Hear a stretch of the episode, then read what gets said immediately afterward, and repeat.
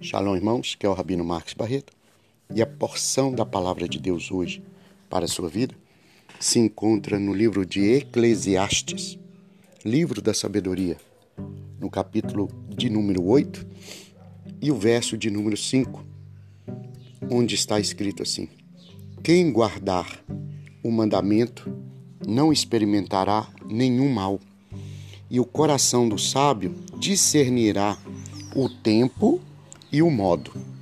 Pois bem, esse é o texto lido, né? A palavra de Deus é o Logos, que é a palavra escrita, de conhecimento, e transformá-la em rema é o dever de todo ser vivente. Ou seja, tirar a Bíblia das, das páginas e transformá-la em prática é o dever de todos os homens. E o texto que nós lemos diz que quem guarda o mandamento, quem guarda o mandamento, não, não está dizendo que é o fulano, o ciclano, o beltrano, né? Está dizendo quem guarda, né? Quem pode guardar ou quem está disposto a guardar, quem está disposto a praticar, quem está disposto a fazer do mandamento, do mandamento, uma prática de vida. E muitas pessoas dizem que, olhando uns para os outros, dizem assim, mas fulano não guarda, fulano não faz, fulano é isso, fulano é aquilo. Olha, a Escritura nos adverte que nós devemos olhar para a nossa vida, que nós devemos olhar para nós mesmos, que nós devemos olhar para a nossa casa, para o nosso esposo, para a nossa esposa, para os nossos filhos. E a nossa casa, a gente tem domínio, né? Algumas vezes a gente nem domínio tem, mas a nossa casa, a responsabilidade é nossa. O domínio deve ser nosso. Se nós temos domínio sobre os filhos, direção sobre os filhos, ou não, é uma questão, né, de entendimento, de discernimento, de conhecimento e etcétera. Mas o fato é que nós precisamos direcionar a nossa casa. E muitas vezes nós perdemos o controle, nós não conseguimos, alguns pais não conseguem controlar os filhos de dez anos, de quinze, doze, né? Não conseguem controlar os filhos de cinco anos. E às vezes a gente fica ainda querendo olhar para o outro, para outra casa, para outra vida, para outra família.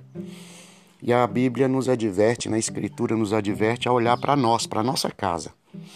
Então nós devemos tomar conta, cuidado do nosso lar, da nossa casa.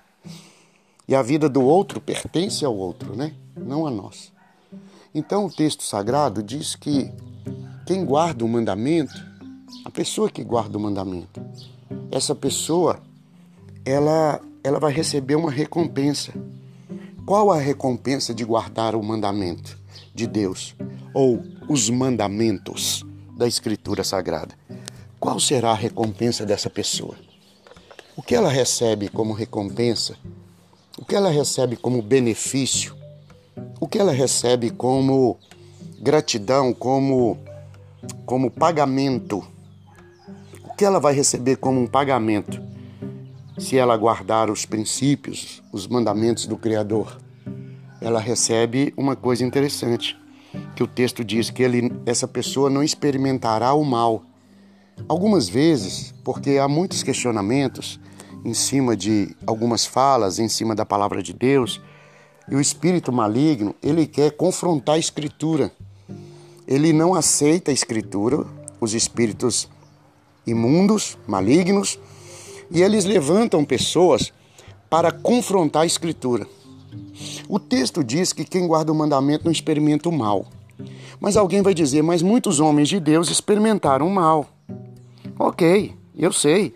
Mas se você analisar a história deles, porque eles não guardaram os princípios.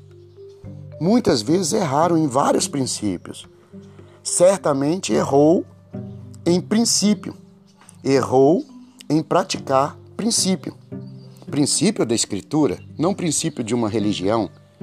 E Deus nos adverte e deu esses exemplos na Bíblia Sagrada, foram dados, para que nós possamos olhar e olharmos para esses textos, para essas pessoas, e não praticar o que elas praticaram. E aí teremos a nossa vida transformada. E no tempo certo você vai receber o benefício e de modo certo você vai receber a bênção de Deus, a riqueza do reino de Deus na sua vida, na sua casa e na sua família. Quando você guarda os princípios, quando você guarda o princípio de Deus, os princípios da palavra, você no tempo certo vai colher e de modo certo você receberá o grande benefício de guardar os princípios da Escritura Sagrada. Tenha um bom dia e que a Shalom de Deus esteja contigo. Tchau, tchau.